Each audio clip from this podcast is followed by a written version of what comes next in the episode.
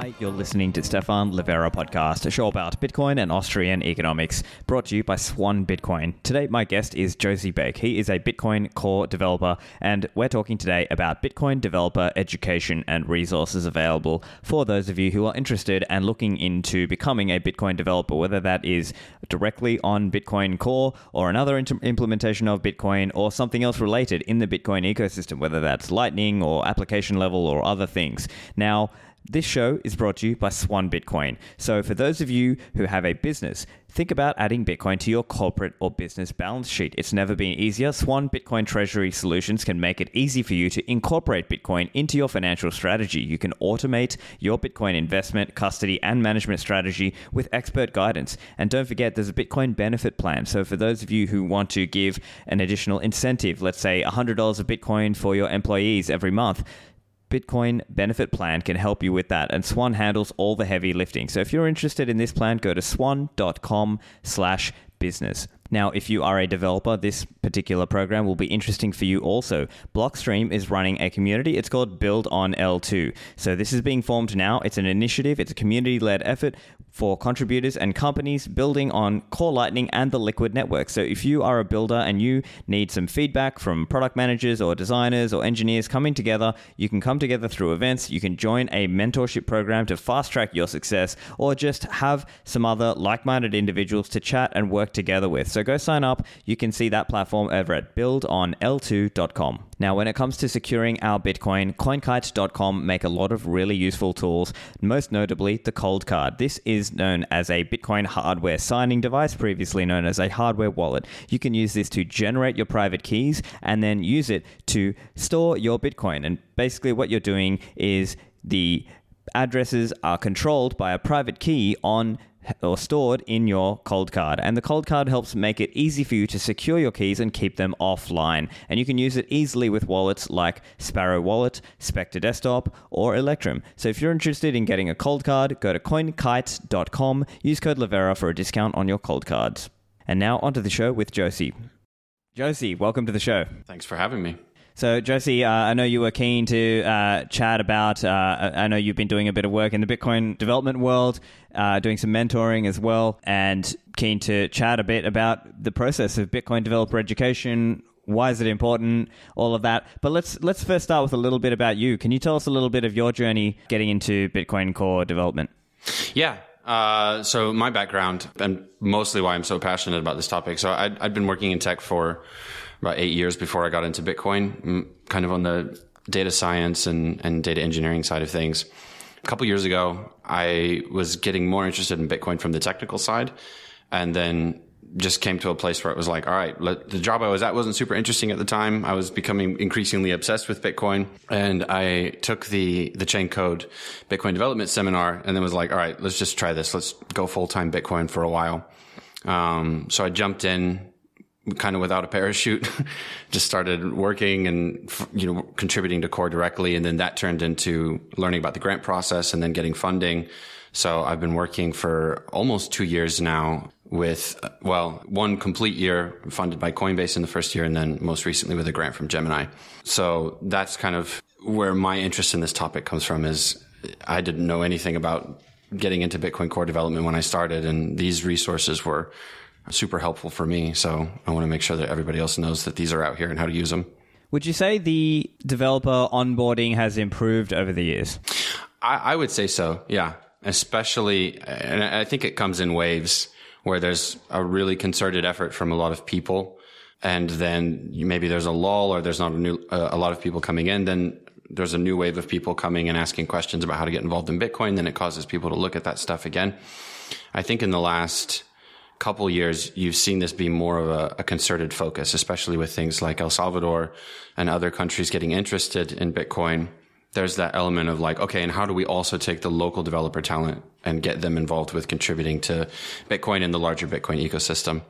Um, and some examples of that. So you, you know, when I first heard about this, there was the Chaincode seminar, but since that, you've now had Torogoz.dev, which is an El Salvador focused one. Um, there's a few others. I think there's now a Brazilian focused uh, developer education. Uh, Vinteum, yeah. Yeah, yeah. So you're seeing these things kind of pop up all over the place, which in- indicates to me that it is getting better or at least getting more attention. And I recall at one point it was difficult to get funding. And I think nowadays it's more that there is funding, but it's more they're looking for the right level of talent, the right level of ability, aptitude, let's say, motivation. But uh, I guess we are in a bit of a bear cycle right now. So, you know, maybe that can wax and wane just like Bitcoin's bull and bear cycles, doesn't it? Yeah, I, th- I think that's the, the, the somewhat unfortunate part when when you're in the the bull market. Everybody's got extra cash laying around, and some of them start just throwing it at like, "I will just developer funding." That was kind of my experience in the past, where I, I joined a grant program, and then midway through the grant program, they were like, "Okay, we're not renewing anybody next year because the market's going down, and this is no longer a focus for that for us." I think one thing that makes me positive about the future in this is it does feel like there are more long-term partners coming in and saying, "Hey, we're here to fund developers for the the long run, and we're going to be a little bit more careful so that we can sustain." supporting those developers through bear and, and, bull markets instead of being like, oh, it's a bull market, we're going to fund everybody. And then we go into a bear market and they're like, oh, okay, well, nobody's getting money once your grants run out. So that commitment to a more sustainable long term thing is encouraging to me. I think also you you like you mentioned, there's more focused funding groups like I think Vinteum is what you said earlier. They're kind of carving out a niche. They're saying, okay, we're not going to raise money and fund all developers, but we are going to support Brazilian developers, and that's an area that we can kind of focus on. Torogoz, I think, was another example. So the more that people kind of specialize in a niche as well, uh, I think that helps make the process more sustainable. Yeah, and it's fair to say there are a lot more organizations now doing this, whereas rewind the clock five, six, seven years, it might have been at that stage Blockstream and maybe MIT DCI and you know maybe a few individual things. But now we have there's Chaincode, we have Brink, we have um, HRF does some funding of um, developers as well. So I think there's more organizations doing that. But I guess if we were to just think about the concept of just Bitcoin developer education. Why is that important? Yeah, I, I think it's important for a couple reasons. Well, the first reason, as a developer, um, I want to see more developers coming in and working in the ecosystem. And when I say the ecosystem, that can be Bitcoin Core, that can be uh, alternative implementations, that can be Lightning, that can be wallets. I mean, there's so many open source projects in the space that need a pool of developers.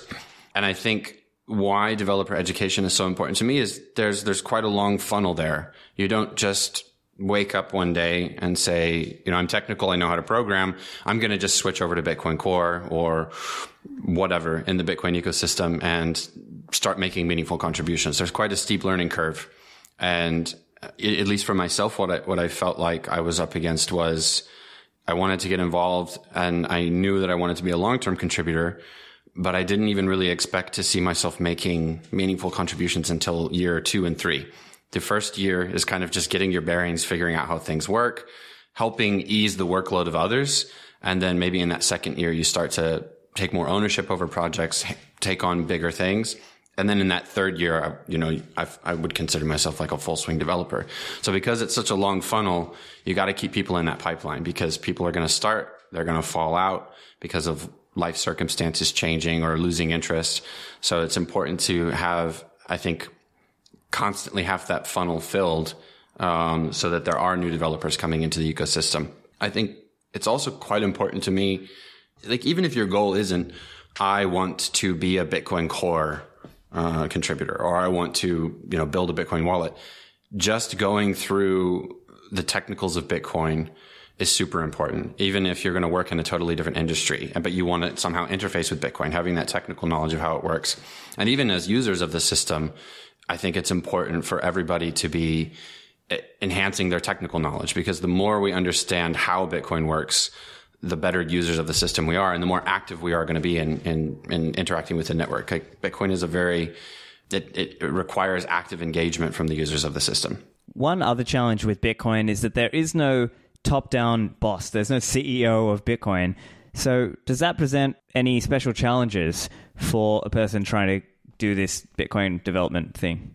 Yeah, absolutely. Uh, oftentimes, we solve these inefficiencies through taking a very authoritarian or top down approach. And we, we've even seen this in other open source projects.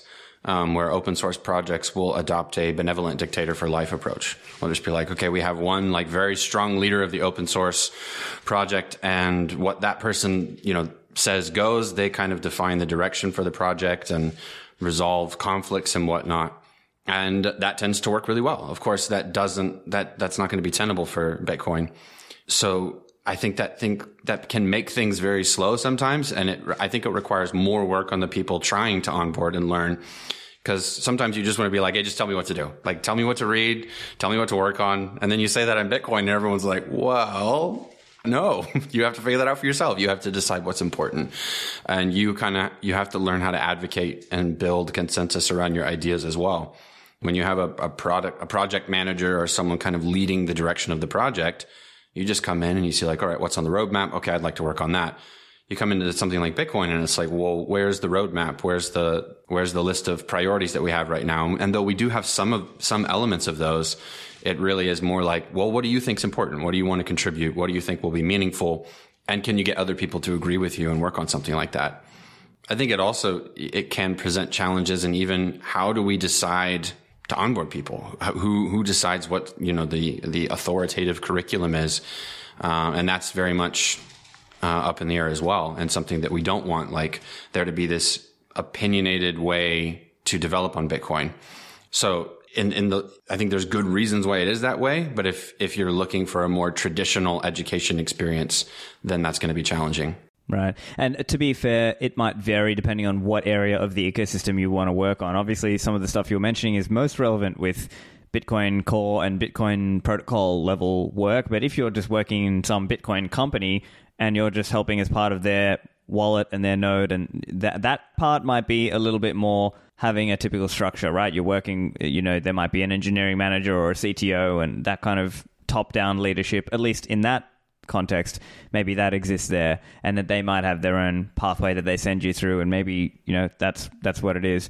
Um, so maybe you could just comment a little bit on the you, you mentioned the curriculum idea as well. So does something kind of like that exist today? Is it Chaincode's curriculum? Is it somebody else? Is it reading, you know, Mastering Bitcoin by Andreas or Grokking Bitcoin by Kalle Rosenbaum? Like, what's what's what would you say is some of the key things that you need to learn or go through to be a Bitcoin developer? Yeah, I mean, so far the the mastering Bitcoin continues to be the gold standard. I think anyone who's ever tried to do anything in a technical sense on Bitcoin has at least encountered that book. I, th- I think you know the one I like to highlight is is the Bitcoin Protocol Development Seminar by Chaincode that was my first exposure to the Bitcoin, like programming on the Bitcoin protocol. So I had read Mastering Bitcoin, then went through the, the Chaincode seminar. And I think that the, the Chaincode seminar is really good in that from the beginning, they open sourced all of that material and open sourced the model that they were using to run those with the hope that um, it's not that everyone should go through the Chaincode seminar before they want to work on Bitcoin. And that's something they wanted to avoid. Um, instead, it's here's a list of great resources that we've curated. We've put it into a semi-structured six-week program. You can join ours, or you can pick this up and run with it on your own. And that's been exciting to see where people have used the Chaincode seminar as kind of a launching point um, for their own programs it's something like I, I also did myself after I had gone through the Chaincode seminar, got together a bunch of friends who were technical and like asking me a lot of questions about Bitcoin and, and kind of interested in getting involved or just learning more. Um, and instead of answering the same question five different times with five different people, I was like, why don't you guys all just get together, go through this Chaincode material? We'll follow loosely the format where we'll meet once a week and we'll discuss. And, um, I think like from that, one or two of them actually have stuck around and either moved into working from working for Bitcoin companies or contributing.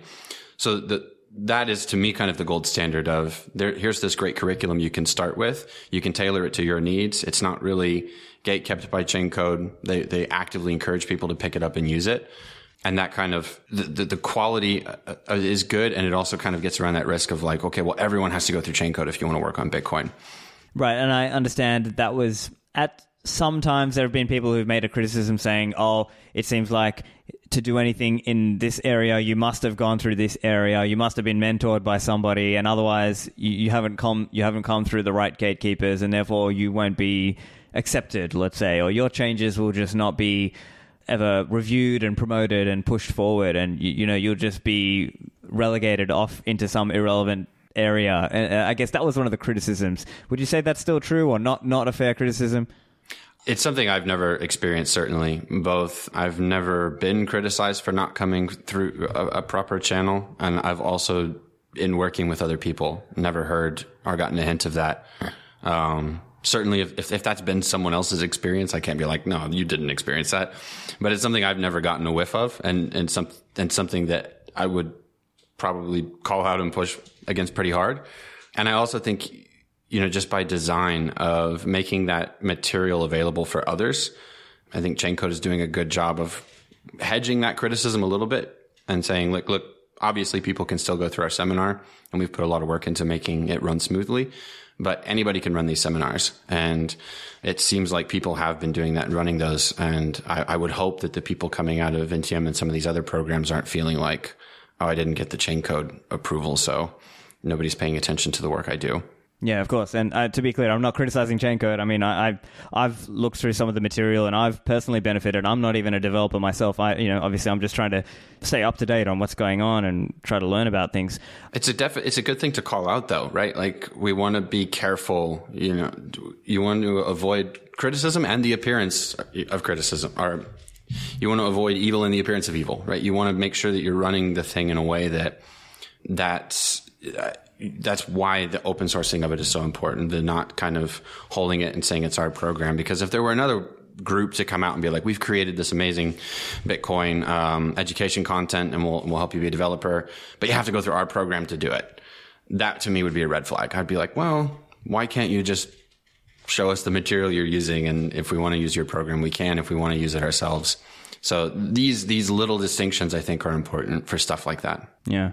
And I think one other area is this notion that it's one thing to have a training or a seminar, but I think it's also important that people see there's a light at the end of the tunnel, that there's some kind of paid opportunity. And I think that's what makes people have real interest because you might be a, let's say you're a computer science or developer or some kind of student today and you're looking okay what what are my career pathways I think it's important that there's some kind of viable pathway at the end, right? Yeah, that's super important. It's difficult to have the motivation to take on something as big as learning Bitcoin protocol development if, if, if you don't have some sort of tangible benefit for yourself, even if it's just a deeper understanding of it. The, the flip side of that is that's not something eh, that that's very difficult to guarantee. That's a very difficult thing to say, like, if you go through this program, you're going to get a job for sure. And there's also an element of like, you certainly want people who are doing it for a reason and the motivation has to come from somewhere, but there has to be an element of, I'm doing this because I'm internally motivated to do it. Like there, there has to be an element of learning this because I want to, because I, I, I'm fascinated by it. I want to enrich my understanding. I want to find a way to contribute no matter what. Um, because sometimes that light at the end of the tunnel is going to be very unclear. And how are you going to motivate yourself to keep doing this if it's unclear if you're going to get a job in a company or if it's unclear if you're going to get funding?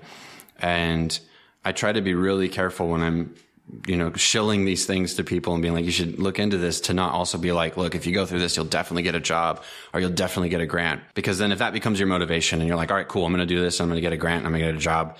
You go through it and that doesn't materialize. Then there can be just frustration and anger and be like, well, you know, I went through the program. Whereas if we set healthy expectations and be like, look, this is there, there are job opportunities out there. There's a real need for these things, Lightning developers, Bitcoin developers, uh, contributors, and there are people willing to fund and grant. You are going to have to put in some work here, and we can't guarantee something at the other end of it. So you got to look deep in and be like, do I have the motivation to carry myself through this, even if there's not a guarantee at the end of it? Yeah. And so I think I'm curious to hear from you if there are any bottlenecks that you see today. Like, what kind of bottlenecks do you see in terms of that pathway for a person to go from not knowing, you know, Bitcoin development to being a meaningful contributor or working in some kind of Bitcoin role? Yeah, I, th- I think you know two really big bottlenecks I see. One is people running these these seminars. You know, there is a there is an organization component. Um, someone has to curate a list of participants. Someone has to, you know, go through applications and be like, all right, we've got all these people that have expressed interest. Someone needs to run the logistics of like, let's all meet on Jitsi or, you know, Google Meets once a week. And here's, I'm going to pair you up in groups and whatever. So Chaincode's been doing that with their seminars. And now we have a few of these others that we mentioned. But I think that's the, the first bottleneck is that this is designed where you could have many, many different seminars using the same course material running all over the world concurrently. It just takes someone to run it and do those logistics. So I think that's number one. I think two, on the other end of that, on the other side of that, the, the bottleneck is who are the companies that are hiring? Who, who are the projects that need contributors? So now we've got a bunch of people in at the top of the funnel. Where do we send them at the end of the funnel? And can we meet those expectations? Maybe third and, and, and, one that I think is always going to be a problem is just mentorship. Like, how do we have people that are kind of engaging with people who are learning and growing? Do we have a chance for them to meet one on one? Do you have a chance for people to kind of get share their experience of what's worked well for them in the project and not? And there have been, I know this happens in core and, and, and a few other projects. There have been people who will volunteer to mentor.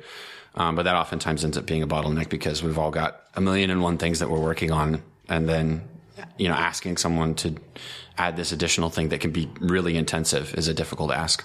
And so when it comes to onboarding to Bitcoin Core, I know there was an interesting website um, and resource. It's obc.256k1.dev, and it's got a it's got a you know a full on. It's quite a in depth resource, like going really into like what is the process.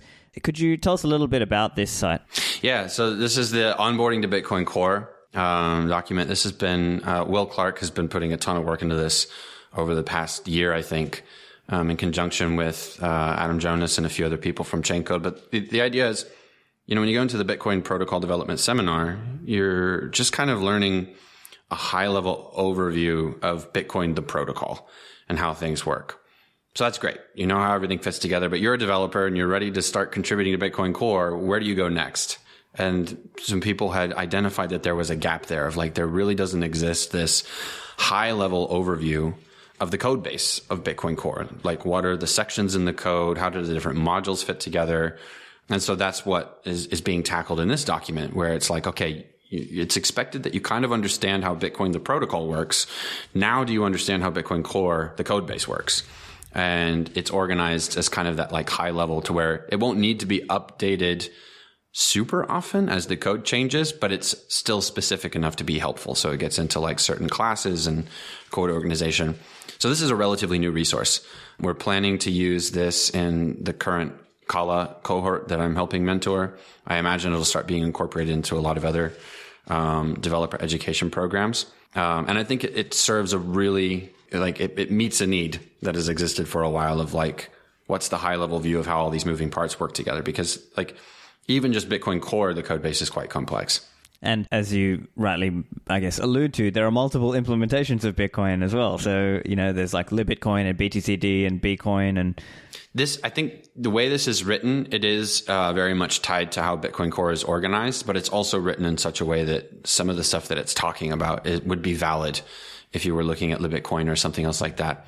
And that's an interesting point too, because, you know, the Bitcoin protocol development is not specific to Bitcoin Core what you're learning in the Bitcoin protocol development seminar is more just Bitcoin, the network. What are, you know, mining versus peer to peer. This is more, this is a handbook to Bitcoin Core, the client, but with kind of points of, you know, what is consensus and validation and why do we keep that code separate from this over here? So I think it, it would still have uses if you're interested in looking at another implementation. Yeah.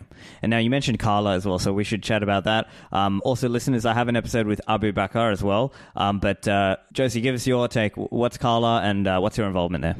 Yeah, Qala is awesome. Uh, I'm, I'm, i was I saw the first cohort happen last year and was really excited about the effort. Um, and so because I've been involved with the the Bitcoin, uh, the BPD seminars ever since taking them, I usually try to pop back in as a mentor. Um, a few people reached out and asked if I'd be interested in helping mentor this next cohort in Qala. And so, as mentors and instructors, we're, we're more just there to guide the students and help them. Because I think Qala, much like the, the, the Chaincode seminars, it's very much a peer to peer learning style where we're not setting up a classroom environment where we teach and they listen and there's this one way flow of information. And it's very much here's all of this um, material that we need you guys to go through. A lot of it's drawn from the BPD seminar, onboarding to Bitcoin Core will be used as well, other resources. Read this together, discuss it, and then we're going to apply it to projects. So as a mentor, we're more there to just kind of shepherd that interaction, ask question, you know, ask questions to kind of push the students to dig more, answer questions when people are stuck, and help unblock them as they go through uh, technical projects. And I guess perhaps I should have mentioned for the benefit of the listeners uh, what Qala is. It's a boot camp that's focused on African developers, and they're already technical, uh, and that can mean either university or working in a software engineering position. And this is how do we take you from being a software engineer to a software engineer who understands and can work on Bitcoin? So it's very hands on, very project based. And the goal of Qala is at the end of it, we have them interviewing with Bitcoin companies or contributing to open source projects. So there, there is that very like tangible, we want you guys to do this as a transition into a Bitcoin career. I think the first cohort was full time. And then one of the learnings there was like, that's, that's quite an aggressive ask. Um, to ask people to quit their jobs and do this, especially as the market's uncertain, you know, not only in Bitcoin, but in the, the, the wider tech industry. So this new cohort that I'm a part of is part time. Yeah, and that, that makes a lot of sense. And so, any other resources? I know um, there was another one called Bitcoin Dev Philosophy. So, this is an ebook I've seen. Can you tell us a little bit about this one and what's going on here? Yeah, I think this is kind of the third. So, you have, you know, BPD seminar, which is an overview of Bitcoin, uh, the network and the protocol and how it works. Then you have onboarding to Bitcoin Core, which is how the reference client works, how Bitcoin Core works. Then you have this Bitcoin philosophy, which is kind of the as people who build things in the Bitcoin ecosystem, whether that be full nodes or wallets or whatever, what kind of principles guide our decision making? And there's, this is something that's really interesting as you start to interface with devs from all over the world and we're working on Bitcoin. We all might have and we should have a very diverse set of personal views, both on the use of Bitcoin and you know, how we want to use it and how the world should use it. But then there should be some things we can all agree on as developers and kind of have consensus around. So when we come to building on Bitcoin and working on Bitcoin, what are the things to keep in mind? And those are kind of laid out in the Bitcoin philosophy document. Um, so they cover things like, you know, decentralization. Well, why is that so important? And trustlessness. What, why do we make these trade-offs in Bitcoin? And that guides development decisions. Because oftentimes you, you can as a software engineer you can go towards a more centralized or trusted model and end up with something that's far more efficient. That there are reasons why we build trusted centralized systems. So as a software engineer when you're facing with like okay this is really hard. Why are we doing it this way? We could just do it this other way. That document kind of serves as a good starting place for everyone to be like, no, no, no, this is actually super important that we do it the hard way because of these principles in Bitcoin. So that document covers some things like decentralization, privacy, and, and, and, other topics to kind of be like, these are things that as engineers, we should all kind of have some agreement on and build these principles into the, the software and the projects that we do. So it can be understood like these are broadly understood, these are some of the goals of the project in a way, and that if you, tr- if you do something that cuts against those, then that change may not really get approved. The other users and Bitcoiners may not really go with that change. And so, therefore, there's not really much point trying to do something that's going to cut against some of these high level ideas. And of course, there'll be debate exactly, you know, the, the nuances of what, how much of this versus that should we have. Um, and I guess that's where the online discussion can go, whether it's IRC or online on social media and so on. Um, so, also, could you outline just for listeners who, who maybe if they're new to Bitcoin development, where does most of the discussion take place?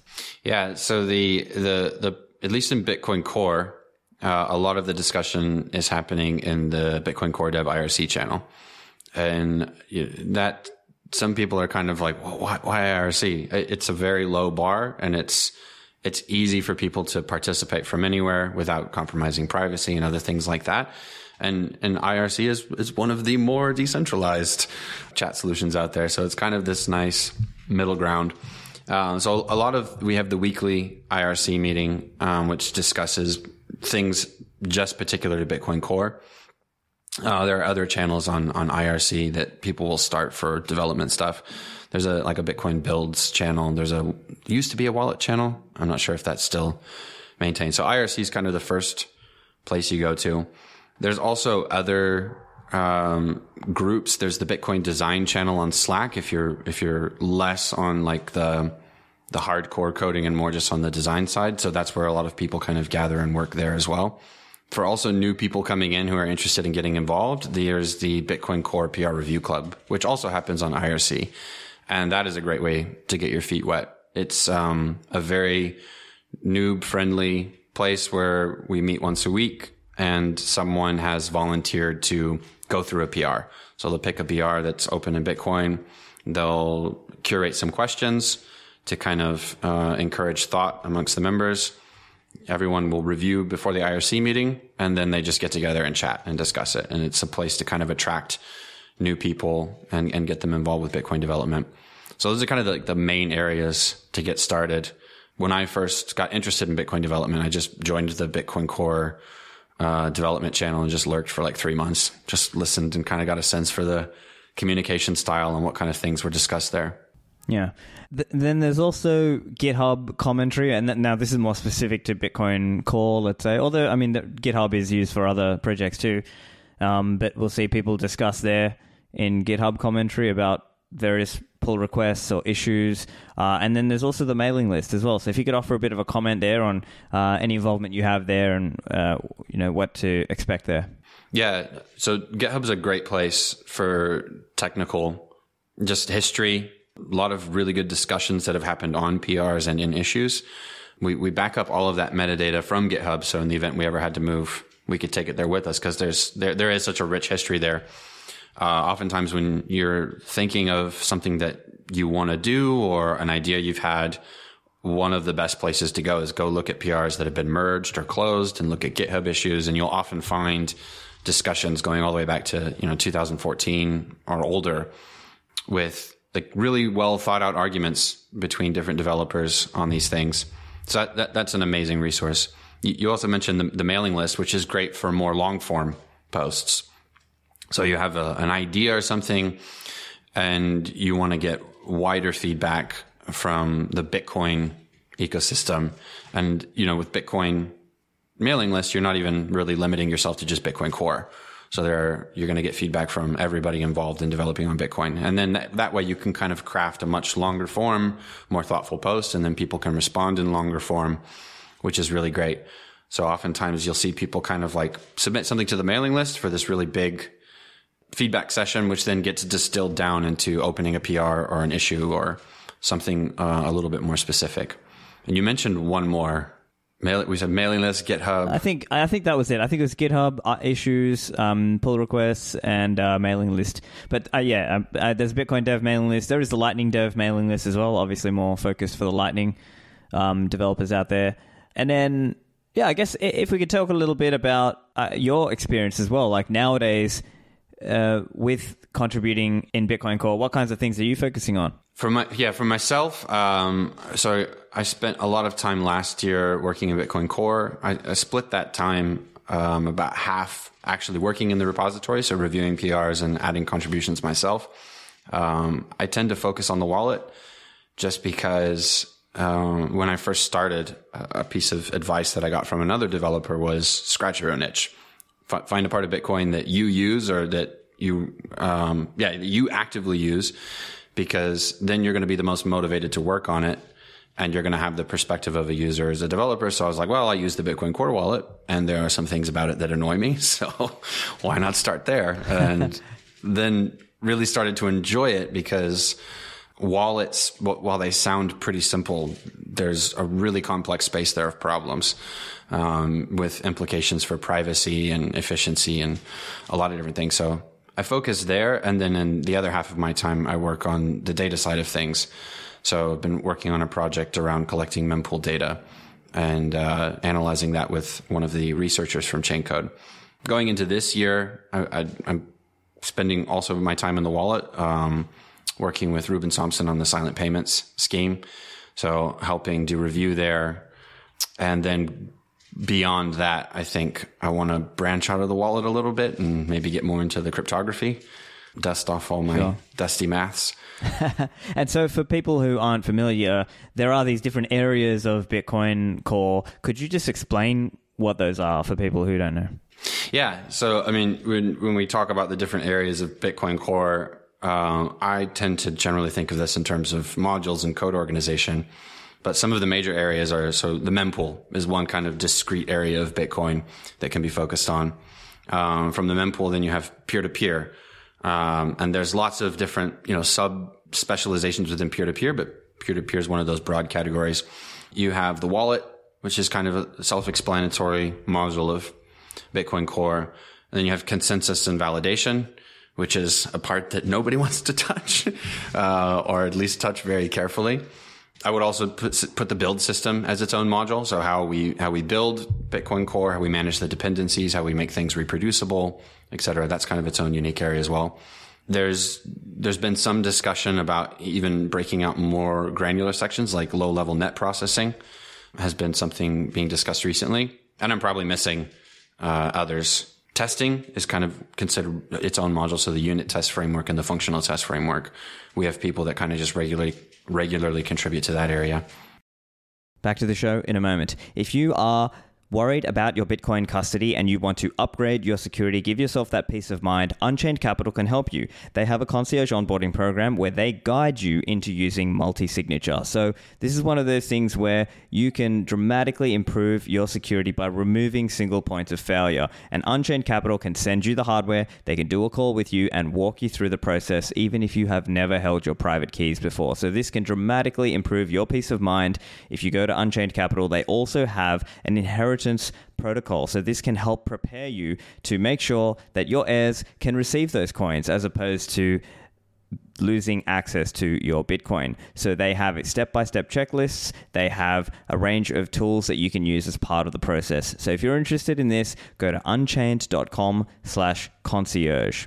And finally, are you still using a plain old block explorer? My favorite is mempool.space. You can use mempool.space to target your fee for your transactions so that you can keep an eye on what's going on on the blockchain and you can use this to target your fee based on how impatient or how patient you are in getting your transactions confirmed into Bitcoin's blockchain. So on mempool.space, you can see the mempool, you can see the blockchain, you can see the Lightning network, and you can see other Lightning nodes. And I use mempool.space's Lightning Explorer as well when I want to pick somebody to open a Lightning channel with. So it's a really great tool, and you can host it yourself. So for enterprises, mempool.space offers custom mempool instances. You can have your company's branding, you can get increased access to the team for feature requests, increased API limits, and more. Go to mempool.space slash enterprise. And now back to the show with Josie. Gotcha. And also, if you could explain for people who are doing Bitcoin development how to, like, firstly, basically, if you could explain a little bit about testnet, regtest, and signet. If you could just explain what those are, why do we use those? Yeah, they're um, so starting with regtest. That's their uh, very I would almost call it like a, a, dev environment, like a local dev environment. You can spin up a little chain and you can run nodes, but it's all local to your computer. Everything's networked to your computer. So regtest is what we use for running the functional test framework. We'll actually spin up a node and then we have these Python wrappers around it that can manage the interactions between these nodes, simulate different experiences, but it's all local to your computer. Testnet's kind of one step more complicated than that, where you can join a network that you're interacting with other nodes. And I believe there is a mining component to testnet. You can also get test Bitcoin. And so you can start to run through different workflows, all with fake Bitcoin. So like I want to test a multi-sig setup. So I'm going to spin up a node on testnet. I'm going to get some testnet Bitcoin and I'm going to send a transaction, make sure that I can spend it, etc. So it's like a playground. And then from testnet, you have a, like a, a much more formal and cleaned up version, which is Signet. And Signet actually has like a, a regular mining function. So you can have blocks get mined. Um, you can interact with other nodes.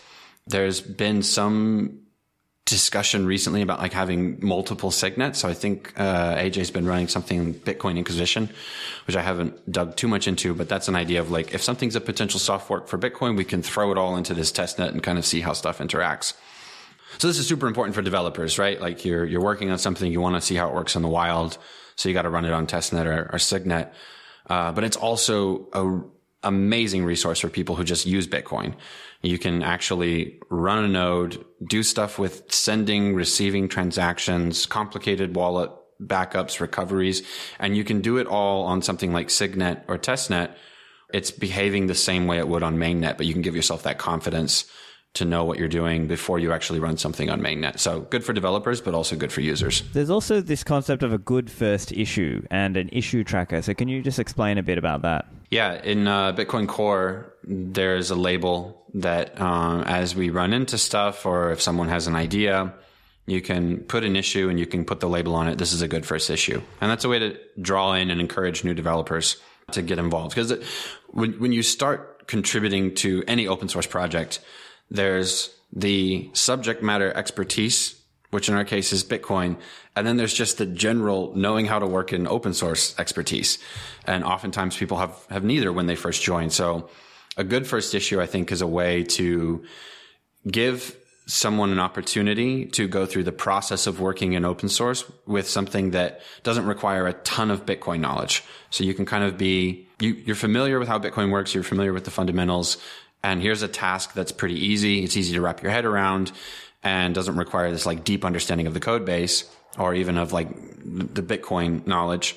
And then that allows you to go through that process of like opening a PR, getting feedback, making sure your commit hygiene is really good, writing good descriptive messages, um, seeing it through because even like a good first issue can be open for months or, uh, even, even a year. I think, you know, for myself, I found, um, a good first issue when I first joined the project, and uh, someone had taken a stab at doing it before and had kind of fallen off. So I found this issue, and it ended up taking a year for it to get merged. But it was like a good exercise for me of of learning. You know, what's the communication style in Bitcoin Core? What how do you kind of ask for review? How do you rebase? etc. And so you get a lot of feedback that doesn't have anything to do with Bitcoin, even on those good first issues something that we're you know it's it's always difficult to keep that pipeline primed but as as we as developers as we work on bitcoin I, we're trying to keep an eye out for like okay th- here's here's a nice easy thing that i could probably fix really quickly but if instead if it's not critical can i make it a good first issue and can i put it there for somebody else who it wouldn't take me that long to fix it, but it could also be a really great teaching tool for someone else. I see. And I think it'll also be interesting to chat a little. I know uh, Jon Atack has also been quite vocal about this idea, and I think generally people talk about this idea that it's like there's a bottleneck in terms of how many people are doing review because people want to do a new contribution, um, but actually what people need or what the project needs is experienced reviewers and review time on other people's pull requests. Yeah, I, I, mean, it's a great thing to to call attention to. Um, oftentimes, uh, I, I, mean, this is true of myself, and I'm sure there's other developers that feel the same. It can feel not as rewarding to do something like review. So our inclination is to write new code, right? Like I want to write a test, or I want to write a new feature, I want to fix a bug, and that's more satisfying. And it's satisfying, you know, to see code that you've written get merged into the code base. But oftentimes, the real work not only in terms of importance, but in terms of difficulty as well as review. That's where we really need people with expertise scrutinizing the code that other people have written to make sure that we're doing things in the best way and we're not introducing bugs or, you know, code cruft or whatever. And so I think because maybe sometimes we think of review as, as not as serious of work or it's not as rewarding, it can be easy to put off. And you think, okay, I'm going to contribute to Bitcoin Core. So I'm going to, I, I got to find something to write or fix. When instead, really just showing up and doing good, thorough review is the thing that's going to help the project the most. That being said, you know, like anything, we, we can say, okay, well, all new people to the project have to do review. And if you're, you're new, don't open new PRs that's not also yeah, that's also not what we want because if, if you have this amazing idea like and you have expertise in this area outside of bitcoin and you can come and make an amazing contribution we would want that as well but i think it's it's good to keep in mind it, at least for myself as as well as I work in the day to day, I try to balance like, okay, I'm opening PRs, which is really demanding review or asking for review from other people. So am I also balancing that by giving review when I'm able to? Uh, so I open PRs, but also look for, okay, there are things that I can help review to help move someone else's project along. One way I've kind of trained myself to think about it as well, and I found this to be true in practice, is I also benefit a ton from doing good, thorough review. When I take someone else's PR and code that they've written and I go through it line by line and I really think about what is going on here? What are they trying to do? How is it interacting with this part of the code? I'll often give myself one to two days to review even a small PR because it allows me to really dig into what's happening. And the benefit there is I'm able to take my own learning and turn it into a deliverable work product to someone else. So as I'm learning about this and digging into the code, I'm taking notes. Anything I don't understand, either about the code base or what the person's doing, I'm writing questions. And then I can synthesize that into a review and be like, okay, I went through this. This was my understanding. I didn't understand, you know, why you were doing this. And, and, and I thought maybe you could do it this way and, you know, et cetera and et cetera. So that's encouraged me to be a more active reviewer. It's, it's, I set time aside for myself to learn and then I turn that learning back into something that can be useful for them. That's always going to be a push and pull in the project, I think, too, because, you know, doing review can be very exhausting. It's, it, it's, in, in some ways, it's more taxing, I think, than just sitting down and like banging out some new code. Um, so balancing your review with also, you know, something a little lighter or something a little bit more rewarding is important. Sure. And so, can you give listeners just a, a taste. What does a day in the life look like for you as a, as a Bitcoin Core developer, just so they get an idea what they could look forward to? Yeah, the first thing I would say is a, a day in the life of one Bitcoin Core developer is going to be as unique and, and different from a day in the life of another, and that's a cool feature of the project to me. You know, we have we have some people that work on Bitcoin Core and they go into an office with coworkers. We have other people, you know, coming in from all over the world at, at various hours different working styles. And that's something I enjoy working with that really diverse and international group of people. But for me, it, it usually starts with, you know, I wake up, try to read through the IRC channel uh, to see if there's anything I've missed. You also have a, a handy little GitHub bot that posts in the IRC channel when PRs are open and closed. So that's kind of a way to see the feed of like what's coming in. Does anything strike me as super interesting? Um, from there, I'll usually add a few things to a review to do list, like, oh, that looks really cool, or that's a part of the code base that, you know, I have an opinion about, so I kind of want to see what's going on here. Um, if I have any open PRs, that's the next thing I'll look at is, has anyone given me feedback? Is there anything to address? Are there, do I need to rebase or whatever? Do I have any outstanding to dos on this? And then, you know, after spending some time in core, then it's okay, are there any other projects that I'm working on right now outside of core? and, and devoting time to that. The interesting thing I found is there, there's, there's a lot of benefits to having a boss and there's a lot of benefits to going into work and having someone tell you what to do. So oftentimes the struggle I find as, as a contributor is waking up in the morning and motivating myself to do something, finding something to do that is valuable, convincing myself that it is valuable work. Because as independent contributors, there, there's not really anybody telling us you know, this is what you, this is what you should be working on. This is your highest priority. Don't work on that other stuff. Work on this instead. So managing your motivation and even, you know, your own sprint, if you will, of like, what do I want to accomplish? And sometimes dealing with the doubt of like, I, I, maybe I'm the only one that's interested in this. Um, so I think another thing that I try to focus on is uh, interacting with other people as as much as I can, and that can be interactions on IRC. That can be just asking another developer that you know, hey, can we hop on a Zoom call real quick and chat through something? Or also attending technical conferences so that you do feel like you're a little bit more connected um, and you can get the pulse of the ecosystem of like what what are the big rocks that people are moving. Uh, yeah, I see. So I'm also curious if, you have any views on what do you want to see come to Bitcoin? Like, are you looking for, let's say, more privacy, or are you looking for you know, more scale- scalability? Like, wh- are there any high level ideas that you're really interested to see come to Bitcoin? Yeah, for for me, and I think part of this is what drew me to the wallet. Pri- privacy is is really big for me. That, that, that's a huge area. It's a huge topic, and I think it's of utmost importance in Bitcoin. So as I'm deciding on stuff to work on or think about, Usually the, the privacy aspect is, is what attracts me to something. So there's a number of things in the wallet, where, you know, where we're working with privacy. I think cross input signature aggregation is something I want to look at later in the year because that could be a really big win for privacy in Bitcoin because it, it's a way where we can almost make privacy the, the cheapest, most effective option when, when those things are oftentimes at odds with each other. So th- those are things I'm excited about. Peer to peer V2 is another, it's not really, I mean, it, it is privacy. There's a lot of other things involved with it, but that's something I'm excited about. Um, and would be a, a pretty big upgrade, uh, to Bitcoin. But the privacy, the, the, the wallet stuff is also super interesting for me, not just from the privacy, but we can do a lot more just with regular old Bitcoin script and Bitcoin transactions. We've got Miniscript, we've got Taproot. You've seen a lot of proposals recently around covenants and um, like James O'Beirne recently with OpVault. So there's all these cool ideas of like outside of just regularly sending and securing our Bitcoin, we can build much more robust systems. And that's all going to be happening in like wallet development.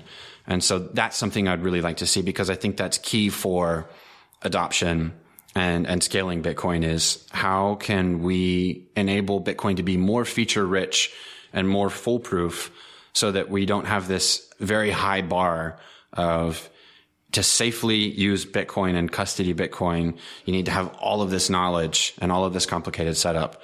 So those are the areas where I, I, get really excited of, you know, lowering that bar and making Bitcoin easier for, and safer for people to custody and also improving the privacy of the system. Yeah, interesting. And I think this is an area where, you know, people talk about, you see debates even in the community of people saying, well, why is Lightning such a high focus? Isn't it more about hodling and we should make multi signature easier to use? And then, you know, of course, everyone has their own different priorities, what they think is important.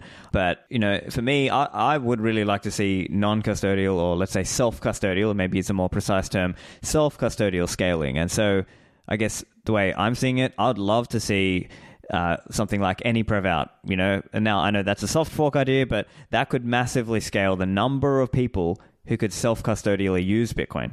Because, you know, where we are today is, you know, it's tiny, right? And I've, I've mentioned this before, and I'm sure you're, you're familiar with these ideas as well, right? Like, if the UTXO count is something like 85 million, or let's say Glassnode has estimated the number of on-chain entities at you know 30 let's say, you know, even if we round up, let's say 40 million, if the world is 8 billion, that's half a percent. Uh, like, that's the max. We are half a percent. That's the max number of people who have Bitcoin today. And uh, you, we know many of those are just kind of like some person who has like maybe $50, uh, uh, you know, they're not storing like a significant portion. And so I think that's maybe where the real you know, if we look out over the next five to 10 years, what would really move the needle? I think that's one example. Um, but uh, yeah, the privacy aspect as well. Like, could it be easier for people to do coin joins, or maybe easier for people to do this kind of pay join thing where, let's say, you and I open a channel and we both contribute inputs into that channel, and then we're now we're starting to break we're starting to cut against the common input ownership heuristic. So that would be massive for privacy, right? Yeah, I, I, you know, I think oftentimes it's we we put these things in boxes. We're like, okay, well, I, you know, I care about hodling, so I'm only going to care about on-chain custody and whatnot. But, well, but I, I care about scaling, so I'm only going to work on Lightning over here. And, and and a lot of times these things interplay with each other a lot, actually. I, am super excited about Lightning. I, I, I, kind of have to like keep myself from getting more involved with Lightning because I think it's so cool, but I can't, you know, you can't focus on both. You have a limited time. But I think there's a lot of really cool ideas of how we can improve privacy and other features by the interplay between custody and Lightning. And so when you're opening channels and closing channels and moving funds through Lightning, what are the privacy benefits we can gain from that? I, I think you're also right about like the, the custody thing of, not just scaling the custody, which is in itself already a problem. Um, I mean, I think people have talked about this before. Like, not everybody's going to be able to own a UTXO if we do the math and take those numbers out. But even just scaling the, like, improving, not scaling, but improving the user experience of custody. Because I, when, when I first got into to Bitcoin, I was scared to take control of my own money because you're like, it's the first time in my life I had actually been responsible for my own money. Like I, it wasn't the bank, it wasn't you know a credit card company or an app or whatever. It's like oh shit, if I if I screw this up, like I lose my money and there's nobody to talk to. And I think the more that we can give users feature rich wallets and tools to help them have more confidence in their self custody, that's going to really improve. I, I also see, you know, the, the interplay between to scale Bitcoin correctly, to scale Lightning correctly, someone's got to own that Bitcoin. Someone's going to custody that Bitcoin. And, you know, I think a vision of the future where it's only, you know, major Lightning nodes running and managing, um, and users are using a mix of custodial solutions on Lightning is, is not really the future that I would want for Bitcoin. So, you know, the, the custody thing and, and the on-chain management is important even in the scaling conversation because we want to make sure that um, it's the actual participants of the network that are doing this. And one other area I think some listeners might be curious your views in terms of privacy. There have obviously been a lot of criticisms of Bitcoin's lack of privacy, and I think you know in the early days it was probably fair to say if you let's say were careful about how you acquired your coins, careful about how you spent the coins. Maybe the, the chain surveillance techniques were not as advanced. Whereas today, there's a sense that, you know, people sort of scoff at this idea that you can have privacy on chain. What's your view? Do you think that will be feasible for many people to do? Like, are they all just going to use CoinJoin and Tor and other pseudonymity techniques? Or do you see that like it's just a fundamentally difficult problem and we may not make that much progress in terms of on-chain privacy. Yeah, I, I would say first and foremost, recognizing privacy in the digital age period is a fundamentally hard problem. And I'm, I tend to be skeptical and suspicious of anybody who claims they have a silver bullet for it. Just trying to be private with your digital identity is almost an intractable, an intractable problem. Trying to be private with your Bitcoin is a difficult problem. I don't think, however, given the difficulty of the problem, I don't think that I'm ready to throw in the towel on Bitcoin. I, I know there's a lot of criticism saying like, uh, you know, the privacy in Bitcoin is terrible. Sometimes it feels like those those those criticisms are presented from a uh, we have a solution. All you have to do is this, and if Bitcoin just did this, everything would be better. And I, I, don't think there are many examples of that in Bitcoin. I think a lot of times we're looking at trade offs and we're looking at, okay, we could do this one thing over here but does that hurt some of the other aspects of Bitcoin?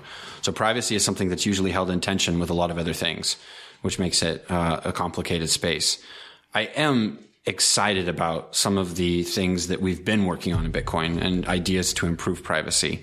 I think there's there's some low hanging fruit and there's some work we can do to make it more private or to stop ways that are just obvious um, leaks that shouldn't be there. And I also think a big part of privacy is, especially with Bitcoin, is going to be user education. As much as possible, we have to make privacy the default because if it's something where we're requiring the user to do a, a specific thing that's outside of their flow, then privacy becomes very difficult. So it's, it's both a user education, but also creating the system to be opinionated about privacy it's you know I think it's always going to be a challenge, and, and and every time that we come up with some new killer privacy feature, someone's going to come up with a way to break it, and there's always going to be this cat and mouse game in privacy. Um, I think when I when I look at the best privacy we can have on Bitcoin, I'm excited about a lot of the ideas on the interplay between you have your on-chain history and then moving to Lightning and then coming back to on-chain. Is there is there things we can do there that work into the actual user flow? that can protect and help the privacy. CoinJoins, obviously, too. Like, are there ways that we can make CoinJoins easier to participate in? Are there ways that we can make CoinJoins cheaper to participate in, such that maybe you want to do a CoinJoin not just for privacy, but also to, to send a cheaper transaction? Fee saving. Yeah, and, and, and there's a there's a lot of ideas too around these collaborative protocols. Uh, I think you mentioned PayJoin earlier, but there, there's I think there's some unexplored territory where when people say like, "Oh, privacy is bad on Bitcoin," and you know we're just going to give up, it's like, well, there's a lot of work to do, right? And, and there's a lot of room to improve, but we got to have people that work on this and study this. Yeah. So uh, if you had to, as you mentioned, you mentioned some low hanging fruit. So if you had to name, you know, a few low hanging fruit ideas for Bitcoin privacy, what would they be? Uh, yeah, for me, it's it's mostly looking right now. I feel like the low hanging fruit is in just transaction construction. So one of the things I had started with uh, about a year and a half ago was just looking at the on-chain heuristics that were out there, trying to apply them and, and see if I could use them. So one area like um, change output detection. Right? Can I figure out which is the payment and which is the change? So I pulled up a wiki, wrote some code, and figured out that yeah, there there, there are some heuristics that we can use to pretty easily identify the change output. One of those being when you have like different script types. So I made a change to the Bitcoin Core wallet and coin selection that was like, okay, well, if I have a bunch of mixed script types, let's only try to spend them together so that I don't end up um, exposing more information than I need to in the change output. So that was kind of one area. And as I dug more into coin selection, it was like, oh, there's actually a lot of privacy implications in coin selection and a, lot of things that we could probably do. One example, I think in core is we have the branch and bound, which tries to make changeless transactions, right? But in order to make changeless transactions, you need to have a certain UTXO pool to pull, to pull from. So branch and bound is going to be more able to make a changeless transaction, which is very good for privacy. When your UTXO pool has a certain number of UTXOs and a certain size of UTXOs. So to me, there's an opportunity of, all right, well, if we want changeless transactions because that's good for privacy. How can we over time make our UTXO pool, manage our UTXO pool so that it's conducive to make changeless transactions, um, which is, you know, I, I, don't think anyone's looking at, at that right now actively, but that would be a cool area to, to kind of research and figure out. You know, maybe occasionally, if fees are low and it's, you know, ideal to do so, instead of making one change output, I can make four change outputs of different size because then that will help the chances of my subsequent transactions to be changeless. So that, you know, I think there's tons of ideas in that area alone of wallet coin selection and transaction construction of how do we make sure that we're not leaking any information more than we need. And also, can we also be proactive and can we take kind of like countermeasures in transaction construction to break known heuristics? And that's, you know, plenty of runway in that space, I think. I see. And so the way you're seeing it, then maybe some of those ideas would involve more interactivity. And so perhaps that's maybe where some of the challenges, and I've seen people talking about this as well, where once you introduce that interactivity, there can also be other risks, like maybe there's now a DOS vector, or maybe someone can come to you and say, "Oh, hey Josie, show me your UTXO set so that I can do a collaborative transaction with you." But actually, I was malicious and I was just doing that to kind of figure out what your you know what your coins are, right? So there's kind of it's a I, I can understand that that being a it's a complicated area because people want simplicity and they just want to show, oh, okay, here, here I'm, here I am. Here's Josie. Here's my Bitcoin address. You can pay me to that. Now, of course, single address is not really a good practice, but there are people doing that, and so you know, it's sort of there's always this interplay there between what's easy and just kind of practical and then what's better for privacy. Yeah, and it, I think requiring more interaction, requiring more input from the users almost always means that people aren't going to do it, right? We're like human beings, we're pretty simple. We're going to go for the path of least resistance in the system. And so for me, it's also how can we behind the scenes be making proactive decisions for the user? How can we make the wallet be opinionated about coin selection? Because, you know, there's, there's one school of thought, which is like, well, let's just give the user tons of options and, and, you know, tons of different protocols that they can interact with. And some people are going to do that, but the vast majority aren't. So how can we make sure that the, the, the friction to participate in a coin join is so small that it just kind of people just start doing it without even thinking about it because that's the only way we're really going to see that increase. How can we make the wallet be more opinionated about privacy so that the user doesn't even have to worry about it? They just send some Bitcoin and know that their wallet is making privacy decisions. Like the, the, the single address is another great example. Like and why I've been focused on on silent payments with Ruben is it, the easiest thing you can do is just give someone a Bitcoin address and reuse it. Like be like okay, you want to send me Bitcoin? Just, you know, use the one that I sent you last time. And we all know that that's terrible for privacy, but people are going to do it, do it because it's convenient. And so the more that we can make something just as convenient that also preserves privacy, I think is where you win the battle with users. Um, but yeah, I mean, it's especially when you start talking about interactivity and protocols, then it's not just the privacy, but also the complexity of the space that starts to blow up. I see, yeah.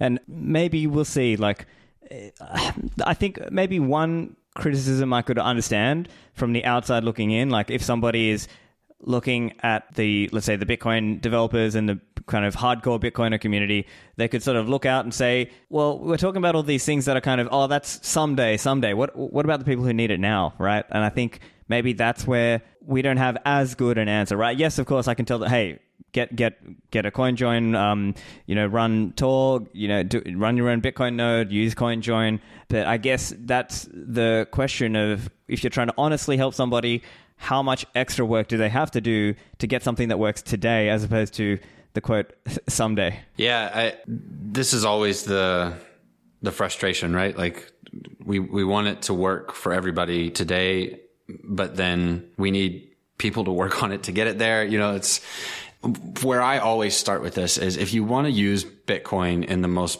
private and sovereign way, you've got to be comfortable running a node. And like that's kind of the, the first place to start. Get comfortable running your own node, interacting with it. And for the people who need it today, I, I, unfortunately, I think the best answer we can give them is like, you've got a lot of reading to do, right? Like you're going to have to know how these tools work. You're going to have to learn how to use them effectively. And that's quite a big ask of people. Um, and that's unfortunate. The more we can chip away at that though, the better. And also the more people we can get using the complicated, difficult to use tools, the more ideas and inspiration we we get from those people to fix them. So it's kind of like circling back to the whole developer pipeline. Like the very first step is using the tools and promoting that people use the tools, running your node, using coin joins. And the people who are using those hopefully end up becoming developers to be like, Hey, I was using, like, I mean, it's very similar to me using Bitcoin Core Wallet, be like, there are things about this I don't like. So I can get frustrated and wait for someone to make a better wallet or, you know, go wallet shopping to find someone else who's maybe already made one, or I can get involved with making the wallet that I want to use. And I think that's the key. Like if, if people really care about privacy in Bitcoin, you've got to use Bitcoin. You've got to transact. You've got to know what the implications are. You got to know what the tools are capable of and not capable of. And the best way to do that is to use them. And as you use them, uh, don't get cynical. Like that, that's, that's another thing we have to fight against is when you use this stuff and you're like, man, it, it could be so much better. Uh, it's, it's frustrating. There's no way we're ever going to get there. Instead, try to be optimistic about it and be like, okay, what can we do to improve this? What can we do to make this easier? Um, what can I do to make it easier for myself? But also, what can I do to uh, help other people avoid the same struggle? It's maybe not the most satisfying answer, but like, it's, I think the, the, the way we make the system better is we use it more and we take that frustration and we channel it into improvements. Yeah, and yeah, to be clear, I'm not, uh, uh, you know, overly. I don't want to be too critical of Bitcoin uh, overall because I'm saying I'm saying this in the sense that we have to be realistic, right? And Bitcoin still has this network effect around the world. There are all kinds of people who will trade it peer to peer, and that's difficult. Like that kind of name recognition, that kind of user base, the infrastructure, the robustness, the number of merchants and exchanges and people and you know traders and uh, you know educators and software and hardware out there for Bitcoin is just incredible. And so I think it's it's about recognizing that and then looking at okay well what are the okay what are the kind of the you know the one two and three key steps for privacy if somebody wants to be private today? Um, and then you know actually using these tools and then figuring out where to go from there. Um, so i think it's probably a good spot to finish up here joseph. If you had any closing comments for people about how and why they should look at getting involved as a bitcoin developer and the education for bitcoin developers? Closing thoughts. Um, I, I, I would say first and foremost, start using Bitcoin as much as you can, whether you're a developer or not, running your node, interacting with it, learning what it's capable of. If you are someone with a technical background, I'm sure that will lead you to, oh, this could be better or this kind of sucks and just kind of chase that inspiration. Use it, chase the inspiration, um, and then take advantage of the resources that are out there. And even as a user, get more involved with things that are going on, use the tools and when you find that something is uncomfortable or difficult and you don't understand, dig into the technical side of it. Um, you know, I think all, as Bitcoiners, whether we're going to contribute to Bitcoin or just use Bitcoin, we should be in this continual state of learning and understanding how the system works and, and the new things in it. And, you know, as a closing thought that I just always remind myself of and try to remind everybody and kind of in response to the last bit of our discussion, it's okay to be super critical of Bitcoin and as developers and users, we should be. We should be honest about what what the system can actually do. We should be honest about um, where the limitations are, where where things really suck, because that's the way that we're going to make it all better. And um, when we get into this idea, you know, when we get into this mode as users and developers, that like, okay, you know, privacy on Bitcoin is fine, it's good enough, or user experience on Bitcoin is fine. You just need to educate yourself that's that that's a dangerous place to be in, and it's it's good to have healthy criticisms, um, both as users and developers. So yeah. be critical and have fun. Yeah. So uh, look, get involved. Uh, I will link. So listeners, I'll put in the show notes all the links. So we'll have the Chaincode Lab seminars. There's the onboarding to Bitcoin Core. There's Qala. There's Bitcoin Dev Philosophy. There's all kinds of resources and programs out there. There's Summer of Bitcoin. All of that will be in the show notes. Josie, thank you for joining me today. Yeah, thanks for having me. I hope you're enjoying the show. Make sure to share this with any friends who are interested in Bitcoin development. And you can find me online at Stephan Livera on Twitter or give me an email at stephanlivera at pm.me. Thanks for listening, and I'll see you in the Citadels.